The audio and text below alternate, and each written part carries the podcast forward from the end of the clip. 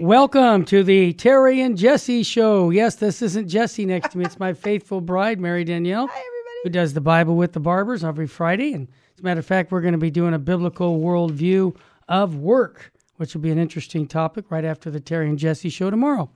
Mary Danielle, we have a, a great topic today. I think it's the ultimate question is how do we get to heaven, salvation, forgiveness? So we're going to talk about the advantages of a frequent confession. And the priest, Father uh, Baur, he's a Benedictine priest, and he's written a book from Sophia Press on this topic of frequent confession. And so we're going to cover that, but we, uh, I think we could do two or three segments on it because if it benefits you going to confession more frequently, then I believe we've been successful at, with this. Amen. But uh, I also want to talk a little bit about, uh, I think, success stories of people who are living out their Catholic faith. Amen. And residents of a Texas city successfully squashed the pro LGBT diversity inclusion government proposals. so basically, they said, not on my watch. We're Christians and we don't want uh, that diversion. So I, I, that's a good story. It's over at LifeSite News. You can read about it. Another quick note um, the, the nurses up in uh, Ontario, Canada, uh, many of them are leaving Canada because of the restrictions regarding COVID 19 to come to work in America. And in Canada, there's a huge increase of, of uh, bankruptcies right now because they shut everything down. And the I call it the collateral damage was much, far worse than COVID 19. And also, I just want to bring this up because it's now law. Uh, this new inflation bill that was signed by President Biden uh, is very ser- uh, well seriously deceptive, and it's going to leave Americans poorer. Uh, this is what this article is pointing out, but not just that. The money is funding abortions again. It seems like yeah, President Biden yeah. will do everything he can to ensure that the unborn will not be born. So we pray for his conversion. And you know, another good story is um, the CDC COVID guidelines. They threw out the quarantine. They uh, they allow for the benefits of natural immunity. The things that the COVID that the CDC is saying now are things that we said two years ago that got us kicked off social media. Yeah, yeah. So I mean, you see how, how you know what's going on here? Is this microphone on? Really? um, and I think I mentioned in Canada for Canada, bankruptcies are skyrocketing, inflation, high interest rates, and we're not far behind them. As a matter of fact, I told my wife I still have a real estate background, and I found out that in the last year, we have a 700% increase of foreclosures in America. What, wow. Just for that benefit, what's a foreclosure? That means people are losing, losing their homes. homes. And so, yes, the market's going to crash. And, um, you know, my suggestion is don't buy a house until it crashes now. Stay, stay low because yeah. it's coming. High rates, this is how it works. Um, also, I wanted to just give one more good stand up for the Chicago Community uh, Institute for Christ the King. That was that priest who preached on the on the um, benefit of receiving Holy Communion, um, at, where you need to prepare yourself. And I played it on the Bishop Strickland Hour and also Terry and Jesse. Well, they're being told they can't have their liturgy, and the families that are there are just protesting. And what I find very interesting is even Protestant churches that are next door to their church are going, why are they doing this to you guys? It's, you, you have a great community. You got lots of kids. You're growing. Uh, we don't get it. And, you know, sometimes our scandals in our church just reach over to scandals in the world. Yeah. People are acting, well, why would you do that? Last thing before we get to the soul food is a judge temporary blocks COVID vac mandate for Air Force members seeking a religious exemption. So we're getting more and more uh, fight back regarding the COVID. And I think as we find out that COVID isn't as terrible as we thought, uh, we are starting to realize that we overreacted and that the collateral damage was far worse, far worse than, than the, disease. the disease. Mary Danielle, I'm going to read the Gospel of Matthew for today, and then my, Mary has a biblical studies. She's uh, uh she's gone to John Paul II and got her degree in biblical studies and she does the Bible with the Barbers. So she has uh, done quite a bit of research, and she also teaches a Bible study here at our chapel. So here's the gospel. So let's get some soul food, Mary. Here we go. Gospel according to Matthew chapter 22, verse 1 to 14. Jesus, again in reply, spoke to the chief priests and elders of the people in parable, saying, The kingdom of heaven may be likened to a king who gave a wedding feast for his son. He dispatched his servants to summon the invited guests to the feast, but they refused to come. A second time he sent another servant, saying, Tell those invited, Behold, I have prepared my banquet. My calves and my fattened cattle are killed. Everything is ready. Come to the feast. Some ignored the invitation and went away, one to his farm, another to his business. The rest laid hold of his servants, mistreated them, and killed them. The king was enraged and sent his troops, oh boy, destroy those murderers and bury their city. Hmm. Then the king said to the servants, The feast is ready, but those who were invited were not worthy to come. Go out, therefore, into the main roads and invite to the feast whoever you find. The servants went out to the streets, gathered all they found, bad, good, and alike, and the hall was filled with guests. But when the king came in to meet the guests, he saw a man there not dressed in a wedding garment. He said to him, My friend, how is it that you came in here without a wedding garment? But he reduced he re, but he was reduced to silence. Then the king said to the attendants, Bind his hands and feet. Cast him out into the darkness outside, where there will be wailing and grinding of teeth. Many are invited, but few are chosen. We could spend the whole hour talking about this gospel. We sure could. the gospel of the Lord. Praise, Praise to you, Jesus Christ. Lord Jesus Christ.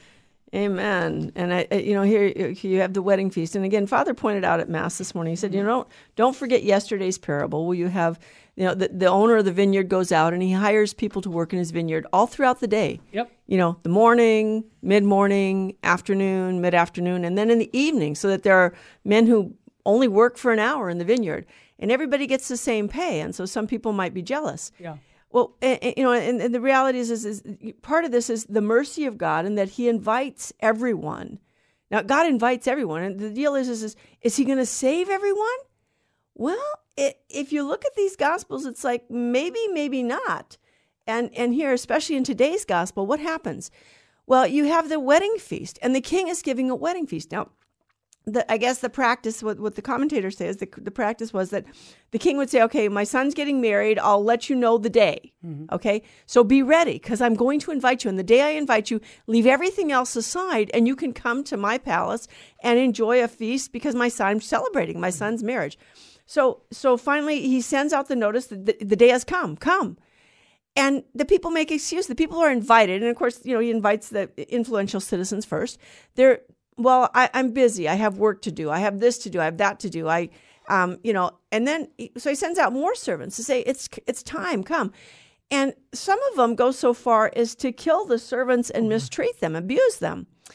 And so the king is just, oh well, you gosh, that was a terrible way to act. So, well, but we're just peaceful people, and we're never going to do anything violent. And so, um, I'll just let it go. But I'm going to go invite someone else. No, actually, he sends his troops out to kill those people and burn their cities. Wow. I, whoa, That's peaceful Jesus, yeah. peaceful Jesus who never said anything about, and no, not, our Lord is not promoting violence. What he's talking about is this analogy of the spiritual life and sin. The reality is, is that if we reject God, what's waiting for us is hell for all eternity. Yep. And you know what? God will let us make that choice because He wants us to freely love Him. Free will. So you know, consider the wedding feast, or mm-hmm. what what is a, a a love feast. So God's inviting us to love Him, and if we refuse to love Him, well, what's the option? The option is to reject Him. You know, it's interesting. God loves all of His creatures.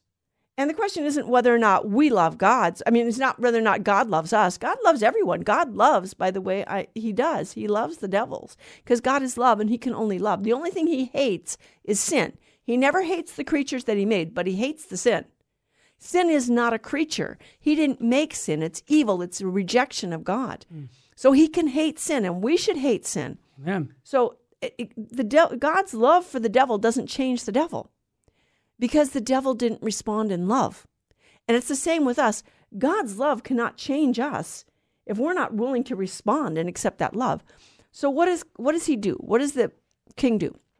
He sends his servants out to go out into the highways and the byways and bring in everyone, good mm. and bad, that you meet.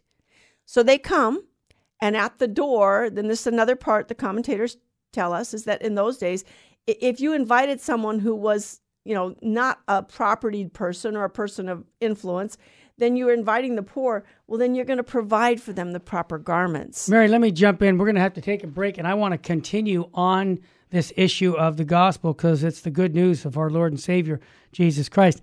I love the way Bishop Sheen says that the only value in saying yes to God is you have the freedom to say no. So you're talking about free will here. Free, free will. So we're going to come back with more on the Gospel of Matthew that we're reading from, and then we're going to get into the advantages of frequent confession. And I think that, uh, yes, so we'll have much more for your soul today. And um, stay with us, family, because I think these advantages of frequent confession, where the benefits are out of this world. What do I mean by that? Heaven! Stay with us, family. Thanks again for joining us, staying with us here on Virgin Most Powerful Radio.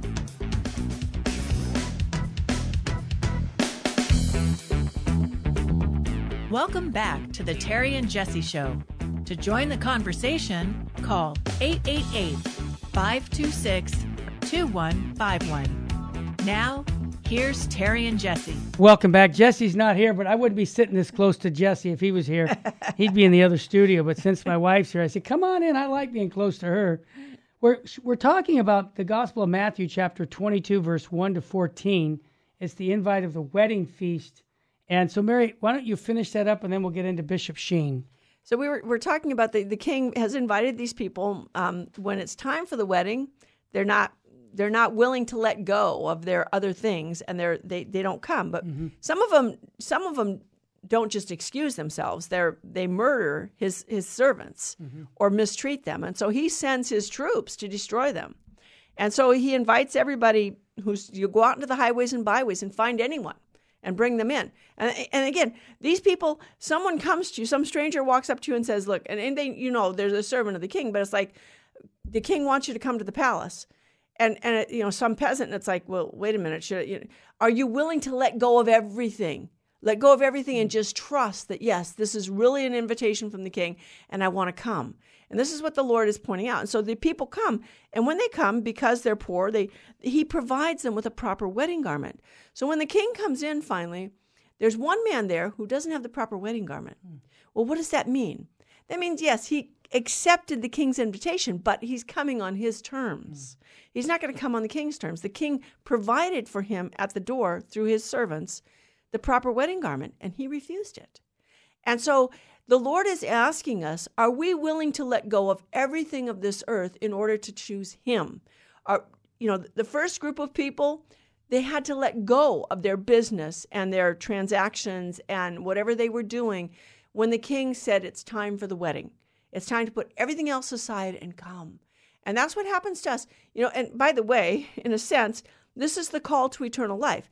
The mm-hmm. Lord will come for us at some point. Our exit interview, is like, okay, I'm calling you home. Are we willing to let go of everything in this earth? And you know, if we're attached to the things of this earth, it's going to be much harder to let go of them. That's why, little by little, day by day, we're supposed to live in the presence of God, be conscious of the fact that God is always present to us, and try and always be present to Him. Mm. And being let go, we're letting go of myself, my own preconceived notions, my wanting to control everything, my wanting to, to determine, and like the man who came in without a wedding garment, yeah, I'll come to the king's banquet, but I'm coming on my terms. No, I have to let go and say, Lord, I will come on your terms. And I remember once having this discussion with a man uh, several times when I was younger. I was a younger woman, and the discussion was, well, he, he, the man would say, "It's God's will that I have my own will," and I, yes, absolutely, it's God's will that He gave you free will because He wants you. Now, I didn't think at the time because He wants you to love. In order to love, you have to be free, but He wants you to freely surrender your will to Him to accomplish His will, to embrace His will, and to conform yourself to His will. and and the guy could never get to that point. It was always no. He wants his will is that I have my will. His will is that I have my will. And it's like yes, yes, his will is. But you're not to come into the wedding feast refusing to do it the king's way. There you go.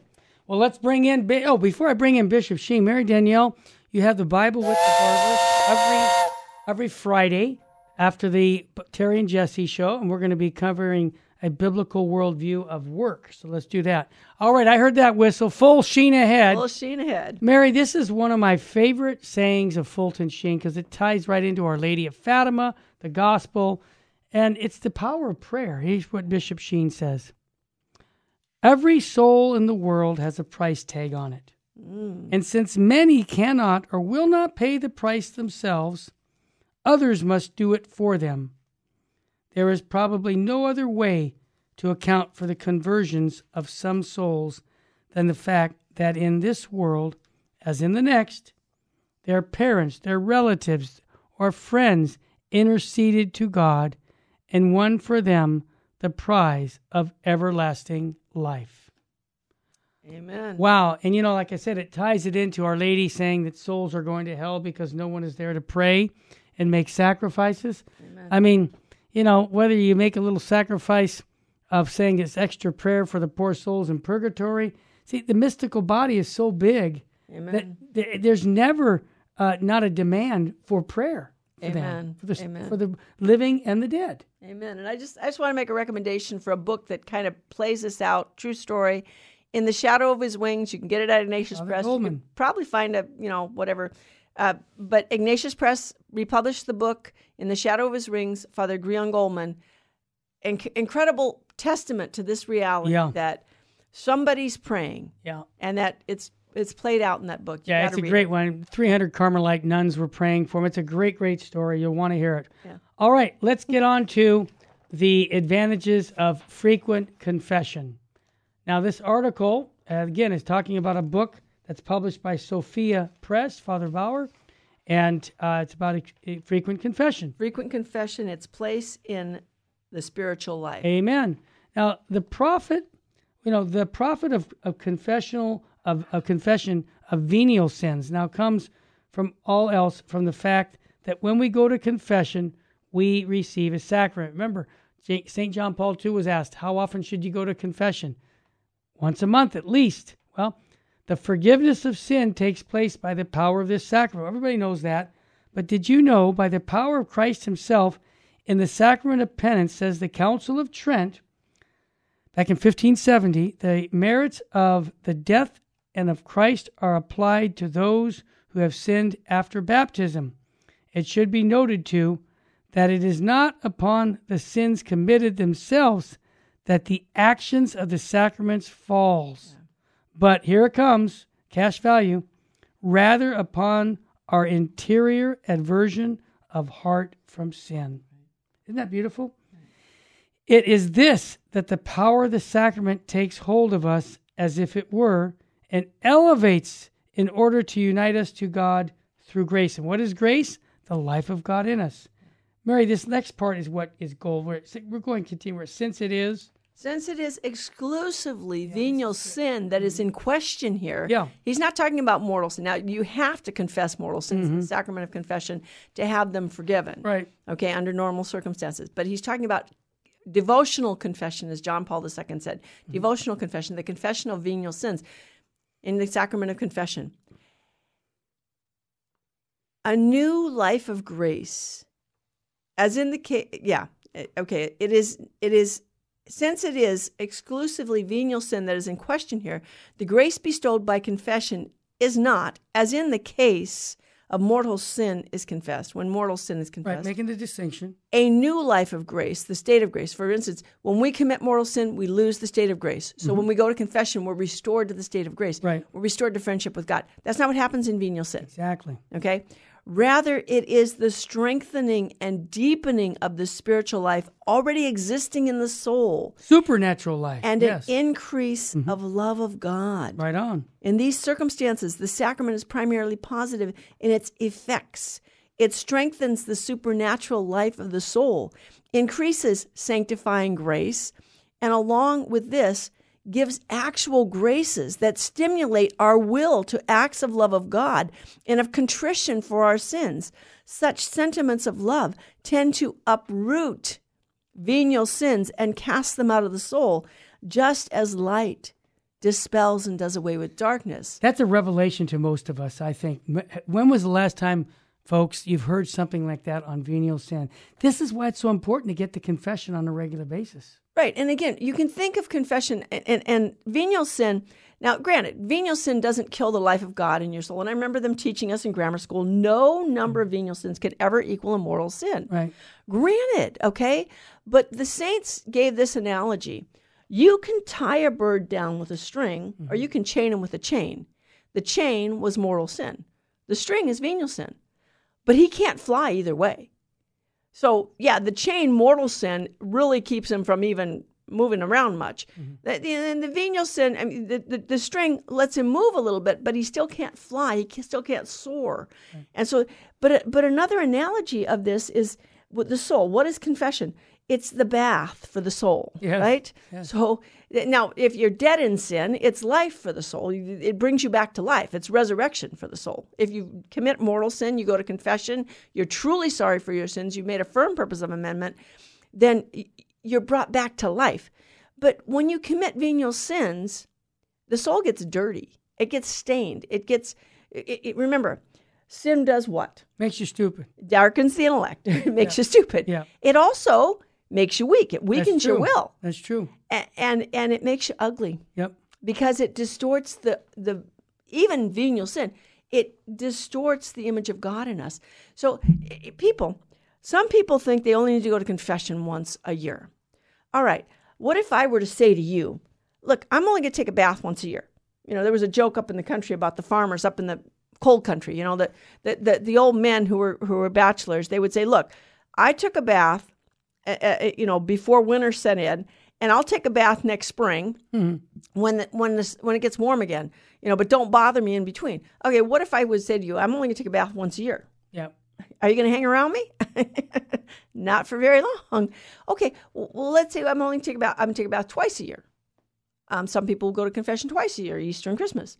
What What about even you know, you know, every three months? Oh, if we we wouldn't consider doing that with our bodies. Why? What happens? Our skin is the largest organ in our body. If we don't take care of it on a daily basis, it becomes diseased and it actually affects the whole body.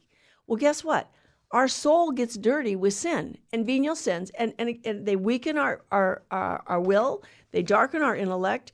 And so we want to, again, what Father says here, it, the sentiment of love, we want to increase the sentiment of love and we we have the right to hate only one one thing. It's not a thing but one and that is sin. To hate what god hates and god hates sin. So we hate sin. So we want to root it even venial sin. We want to root it out of our lives because again it keeps us from seeing god as truly the only true good that we should choose. Absolutely. We're going to cover father's article when he says the value of confession of venial sin lies furthermore in this that the power of the sacrament not merely blots out these sins, but it also undoes their evil consequences in the soul more fully than in the case when venial sins are forgiven outside confession. And we want to acknowledge here that yes, venial sins can be forgiven outside of confession. What were we taught? Mm-hmm. When you sign yourself with the Holy Cross. Amen you know by the with the with with holy water by this holy water lord jesus and by your sacred passion cleanse me from all of my sins and all attachment to sin and renew in me the grace of my baptism. It can remove venial sins. The, the act the penitential rite at the beginning of mass it removes venial sins. Going to communion in the state of grace removes venial sins. We ask the lord. But it doesn't have that the consequence in the soul that you get when you go to confession. And when we come back, we're going to talk about those consequences and the value of going to confession. Why is that different? Right. It's fascinating. Father's done a great job sharing the good news about the power of confession. Stay with us, family. You're listening to the Terry and Jesse show. I love to say I'm too blessed to be stressed. I'm too anointed to be disappointed. And if hope was money, I'd be a billionaire. So stay with us, family, for more on confession. Welcome back to the Terry and Jesse Show. To join the conversation, call 888 526 2151. Now, here's Terry and Jesse. Actually, it's Terry and Mary. And uh, for those who just tuned in, we're talking about a great article called The Advantage of Frequent Confession, talking about venial sin, talking about devotions uh, to um, Devotional confession. devotional confession. This is all an awesome thing. Just to bring us right back to it, we, we talked about confession as a greater part of temporal punishment due to them in is forgiven than would be outside the sacrament with the same sentiments. So here's what we're talking about. I'm going to catch it where we're at. Uh, especially the sacrament of penance cures the soul from the weakness that follows venial sin. This is what we want to repeat. I'll repeat it a fourth time, no, a third time. But especially the sacrament of penance cures the soul from the weakness that follows venial sin, from the we- uh, weariness and coldness towards the things of God, and the inclination towards the worldliness that venial sin brings in. It delivers the soul from its reawakened inordinate inclinations, instincts, and from uh, dominations of concupiscence. And all this by the sacramental power, by the power of Christ Himself. This is it when we get to the confessional. Moreover, the confession of venial sins gives the soul, here it comes, folks, an interior freshness, a new aspiration, and an impetus towards self surrender to God. And isn't that what it's all about in the spiritual life? Towards the cultivation of the supernatural life, results that are not usually produced at all when venial sin is forgiven outside the confession.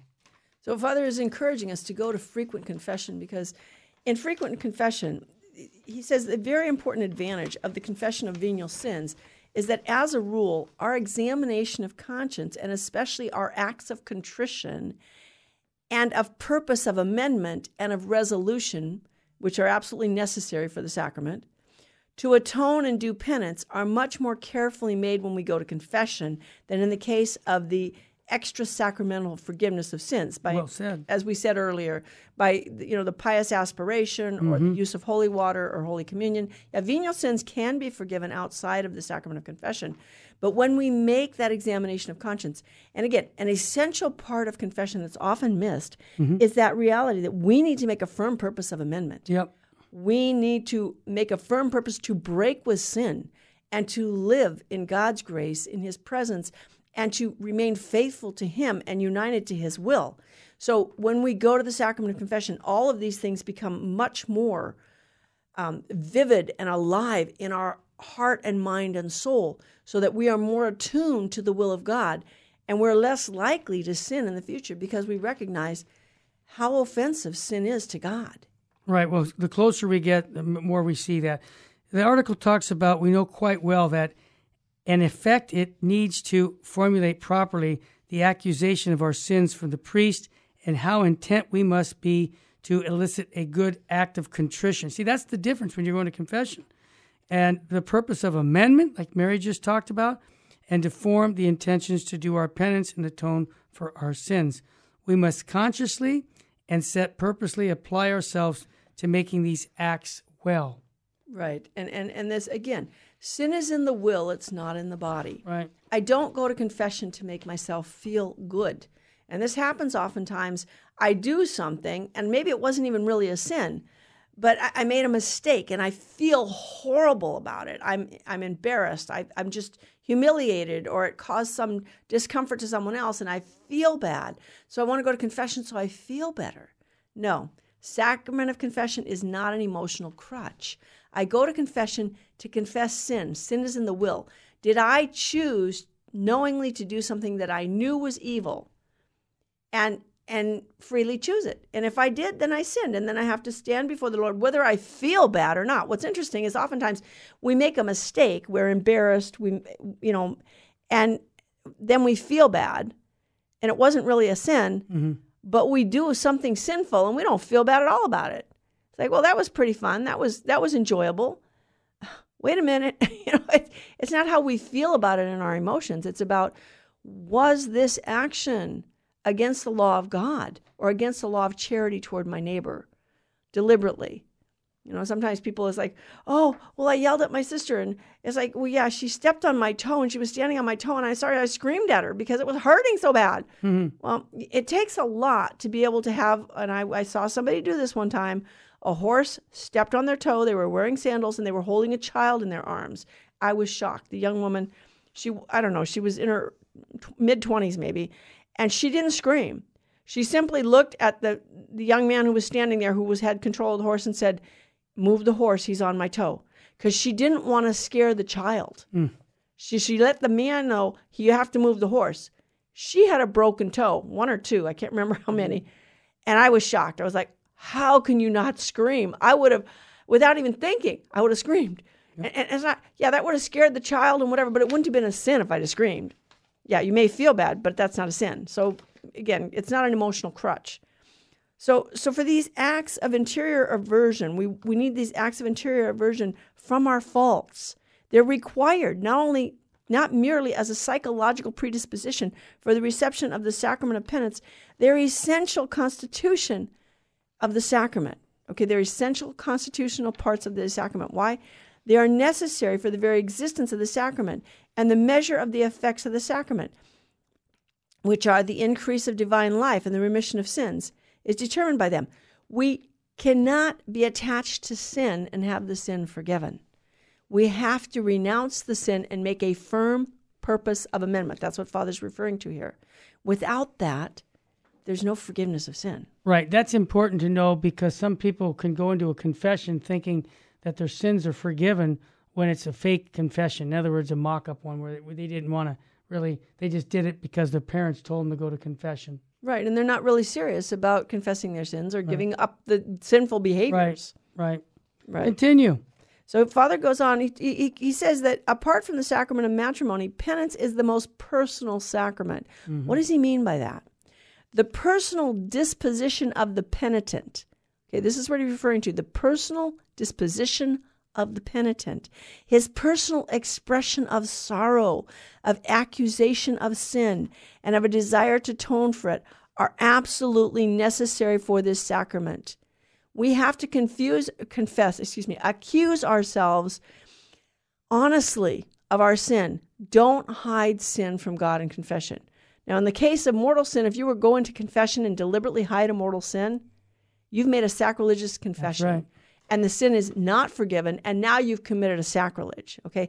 In the case of venial sin, if we hide them because we're embarrassed, you know, it's one thing if you don't remember, okay, if you've honestly forgotten. But if you're deliberately hiding sin, even venial sin, it's not going to help you to hide it. The Lord already knows. But am I willing to humble myself before God and say, Yes, God, I sinned against you? And I want to acknowledge that. This is personal. This is a personal act on my part. I need to engage my will in rejecting sin and my attachment to it. Its efficacy depends essentially on our personal attitude toward the sins we have committed and on our personal turning back to Christ and to God. Mm. In the sacrament of penance, these personal acts of penance of ours are elevated. They no longer remain purely personal, but are linked up with the suffering and death of Christ from which the power of the sacrament that's comes. powerful. And, you know, it's beautiful. Mm-hmm. Claude Newman was a, a man who was. Oh, that's um, a good story. He was a prisoner in the 1950s in the United mm-hmm. States of America, had been mm-hmm. accused of, of doing something he didn't, of deliberate murder when he actually was defending his wife. Ended up in jail because he was in the South, he was African American, he killed a white man. Um, but it was in defense of his wife. Anyways, he, he found, one of the cellmates had a miraculous medal on, and Claude was asking him about it. He thought it was just a good luck charm, and the man threw it down. Claude put it on. The Blessed Mother started appearing to him. Mm-hmm. And so he, he, she told him to send for a priest. So the priest came, and the priest didn't believe it at first, but finally, they, you know, he said, "Well, I want to be, receive instruction and be baptized, receive into the church." And so the priest starts giving him instructions because he was coming on a regular basis to visit the prison, and he was giving instructions to the prisoners who wanted it. And so one day they get to the sacrament of confession, and Claude says, "Oh, I know what that is. She told me. She told me. Uh-huh. confession. What confession? You're sorry for your sins. You go to the foot of the cross and you look at Jesus on the cross and you say, Jesus, I'm sorry for my sins because my sins have hurt you. Mm. You who died for me." And and you ask the Blessed Mother to help you because she's there with you. That's what she said. And and and Father's like, and Father Claude's like, "Oh, I'm sorry. I didn't mean to interrupt, Father." no, no, no. That's it. We go to the foot of the cross. We look at the cross of Christ and we say, Lord, my sins have done this to you. My sins, personal. My sins have caused you to suffer. And you love me. And you showed nothing but love for me. And I am so sorry. And I wish that I had never done it. You know, Father William gave the example of um, there was a Jane Frances de Chantal was married. I can't remember her husband's name, but they had a great marriage. It was a beautiful marriage, very godly marriage. And one day her husband was out hunting with a friend, and they were hunting the boar, and um, the boar was running through the thicket, and and the, the friend, car, you know, got his gun ready, and he he turned to get the boar in the thicket. Only Christoph, his name was Christoph. He caught Christoph in the thigh with mm. with the, the bullet. The bullet tore through the artery in Christoph's eye. Mm. So he picks up this body and he has to take it back to Jane. Wow. And here he has to present her dying husband to her. Mm. And and and he said, "Can you imagine the the just the rending of his heart, mm. wishing that he had never pulled that trigger?" And this is the kind of contrition we want to pray for. This is what sin does to us. And mortal sin particularly, but venial sin weakens us. And by the way, even though venial sin, no, no the number of venial sins can ever equal a mortal sin, huh, they predispose us to commit mortal sin That's if we don't make a break with them. If we don't do what Father's saying, make a firm purpose of amendment. I reject this sin. It's personal. I did this. I chose to do this. I need to renounce this. And I need to humble myself before God and admit. And that's what he's talking about the personal element. This is a very personal sacrament, but it receives its power from the sacrament. That means from Christ. Amen. It is Christ on the cross who gives the power to the sacrament. And when we come back, we'll finish the article, The Advantage of Frequent Confession. I hope this is going to get all of us to get to confession soon or or sooner than later, right? Sooner than later. all right, you're listening to the Terry and Jesse show on Virgin Most Powerful Radio. Stay with us, family. The last part of this article is very powerful. I think it's going to benefit you out of this world. Yep, benefits are out of this. Stay with us, family.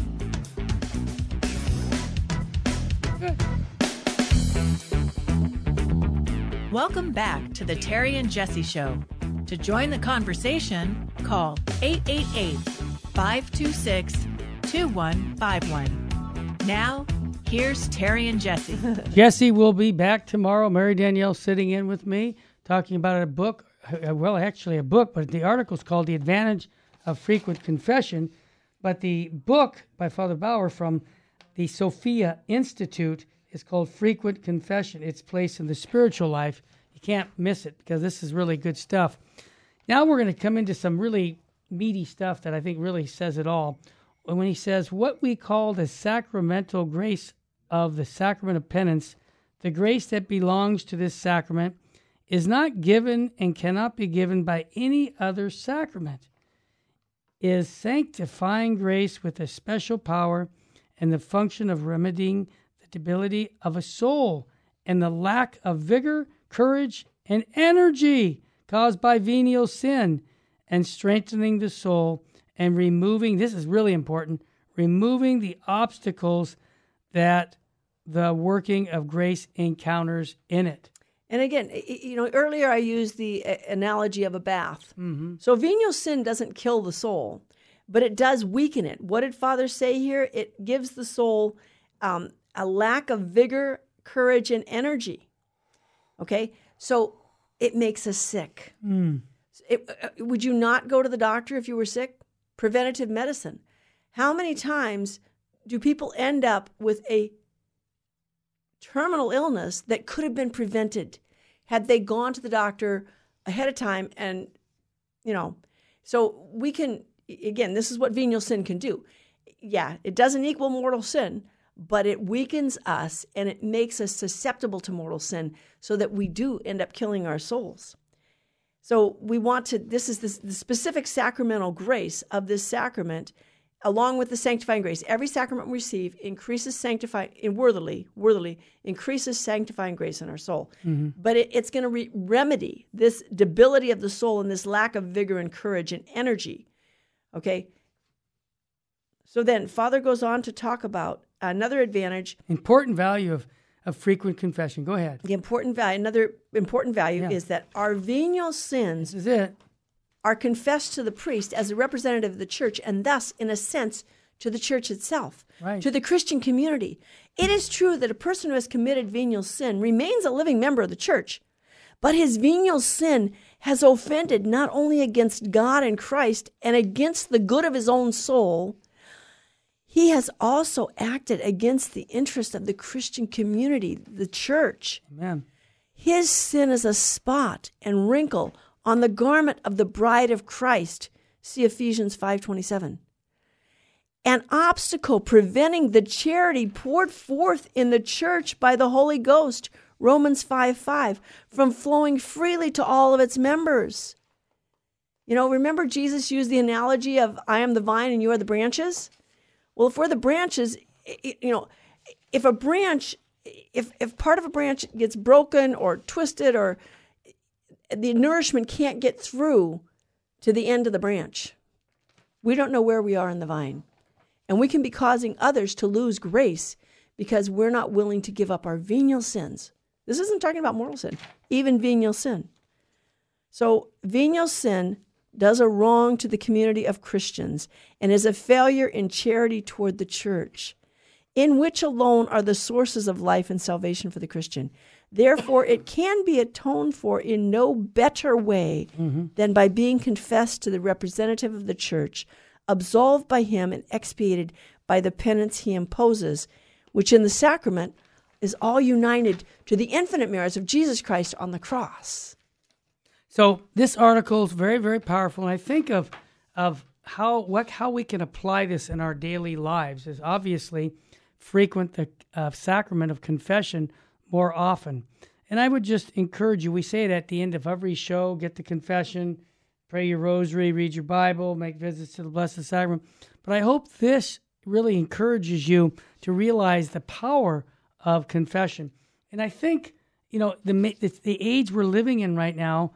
I think Cardinal Sarah said it well that we've gotten our focus off. That's why I wanted this article to be presented. Yeah. Cardinal Sarah said this that I'm afraid that we are tempted to build a human church according to the times and according to our ideas, but the church is not ours. And I think it's all about, we call this big word ecclesiology Right. What is the nature of the church? And the I the think there's been some confusion in the many years now where we see the church is like, well, let's make it a um, a democracy, or we're, we're just going to vote things in for like these synods that are going on around the country.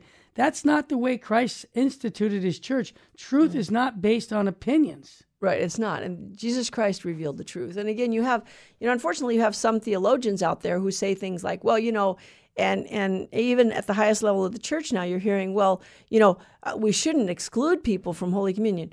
We don't exclude anyone from Holy Communion. But the, the scripture makes it very, very clear in 1 Corinthians uh, uh, chapter 11, at 10 and 11, Paul talks about what is required if we're going to receive the body and blood of our Lord in Holy Communion. And we have to receive it worthily, Paul says. We have to discern that it is the body of Christ, and that if we're in the state of mortal sin, we're not worthy to receive it. Not, not because uh, the church is excluding us, but because we have excluded ourselves. Because by mortal sin, by choosing to do a serious mortal, moral evil willingly and with full knowledge, we have turned away from God. And we have to turn back to Him and repent. And you can't, um, you know, it's interesting because in the letter of the Hebrews last Sunday, remember Hebrews 12, 1 through 4? It says what? It says, Here we are surrounded by so great a cloud of witnesses. Why? So that we may lay aside every encumbrance of sin and run the race and persevere. So we have to lay aside the encumbrance of sin that keeps us. Right. And it's not, the church is not the Optimist Club. It's not here to say, look, it's okay. Yes, it welcomes sinners, But remember, Jesus didn't just welcome sinners, he called them to repentance. What did he say when he first preached the gospel? Right. The time of fulfillment has come. The kingdom of God is at hand. Repent. This entering into the kingdom of God demands conversion. Conversion from what? By original sin, we are turned away from God. And baptism doesn't take away concupiscence. Nope. It doesn't take away our tendency towards sin. We don't need the devil's help to sin. It's real easy because our intellect is weakened, our intellect is darkened, our will is weakened, and we're turned away from God. We have to reorient ourselves towards God and turn away from sin. You know, in, in Lent, what? turn away from sin and believe the gospel. Repent. Or, you know, repent. Turn away from sin and believe the gospel. Or remember, man, that thou art dust, and unto dust thou shalt return. We will have to face God. Amen. We're going to die. Every one of us is going to die. Uh, I hope you were all sitting down. Oh. I forgot to warn you. There's an expiration date. There's an expiration date, and none of us knows when that moment is coming. Mm-hmm. So always be living in the state of grace. And again, we can pray St. Joan of Arc's beautiful prayer Lord, if I'm not in the state of grace, please put me in the state of grace. And if I'm in the state of grace, please keep me there. And please grant me that holy hatred for sin Amen. so that I will turn away from sin and turn back to you, Lord. And I, I hate to tell you this, but um, we should, ne- and this is true, we should never worry about who will be offended if we speak the truth. Worry about who will be misled, deceived, and destroyed if you don't. I relate that to sin because so many times now in our culture, we just say, well, you know, I don't want to bring it up because I don't want them to feel bad. Or I don't want I want want them to feel alienated from the church. Well, I have to tell you, and this is just my humble opinion, read it with young people or everybody, they're looking for the truth and they're waiting for someone to boldly just speak it and proclaim the biblical teachings of Christ. And I think what's happened in our culture is, and now this is a strong statement, but we have a lot of baptized Christians running around as atheists. What do I mean by that? They don't believe. They don't and believe. we don't want, we're not encouraging them to come back. We're not giving them reasons to come back. Right. We're saying, well, that's okay, Mikey, uh, Mary, whatever your name is, you know, uh, God who am I loves to you judge? just the way you are. Yeah, see, this is what we do at Virgin Most Powerful Radio. And I want to just make this pitch right now at the end. We've got some benefactors who are doing matching funds up to $10,000. We can mm. do matching funds. If you would like to donate money, go to vmpr.org or you can even call me on my cell phone. I'd love taking calls when people say they, they want to make a donation. You have a question too, I'll take those. I've been doing this for 20 some years on the radio and uh, giving my cell number out. So, you know, be get, you know, there might be a few other calls coming, but I'll get it. I'll get you. My number is 661 area code 972 7872. So that means if you give $100, that becomes $200. Amen. And if you like what we're doing, this isn't, you know, uh, this isn't the nicety, uh, what do they call it? Uh, balloons and banners, Catholicism. This is straight talk Catholicism. We're not giving you Mary's opinion, my opinion. We're giving you, as Father said, what the church teaches about one of the greatest sacraments. And let's be honest, only 2% of Catholics go to confession once a month. Monsignor just gave me that statistic. And that's tragic because That's tragic. That it is absolutely tragic. We can't, you know, God is love, and God loves his enemies. He loves Satan, but it doesn't change Satan's place in hell, does it? Because Satan rejected God. Yeah. So, yeah, God loves the sinner, but he tells you repent. He tells all of us repent. We're not condemning anyone. You know, no, we're we're calling all of us to repentance. It doesn't matter what your sin is. God can forgive you. Do we believe in grace? And I saw this when I was studying my undergraduate work at USF and some of the moral hmm. theologians and they just they don't say they deny grace, but they don't hmm. believe that the grace of God can help us to overcome sin in our life. Well, read the lives of the saints, people. Hmm. If you want to know what it means to be fully Catholic, read the lives of the saints and read their writings. Read their writings because they will talk to you about their struggles against sin I and wanna- how they overcame it I want to remind grace. you when I said 2%, those are Catholics going to church on Sundays. Yeah. It's far less from baptized Catholics. Right. Right. So why do we did why did we do this show for this reason? You get the podcast, share it with your friends. If you can get someone to get back to confession, wow, save a soul. What does the book of James say? You save your own soul, right? if you save a soul, you will save. Yes. So Love covers the multitude of sins, and God will say it will save your soul if you bring another back to Christ. Jesse will be back. Mary, I'll ask you the question: What state should we be living in The after? state of grace. Yeah, you think after talking for three quarters of an hour about penance and confession? Wow. Keep, Lord, keep us in the state of grace. Remember Our Lady of Fatima. Pray the Rosary. Amen. And remember, you can make those sacrifices. Souls are going to hell because no one is there to make sacrifices for them. Please join in, pray your rosary, make acts of love and sacrifices throughout the day. May God richly bless you. And Dr. Sandoval is up next here on Virgin Most Powerful Radio. May God richly bless you and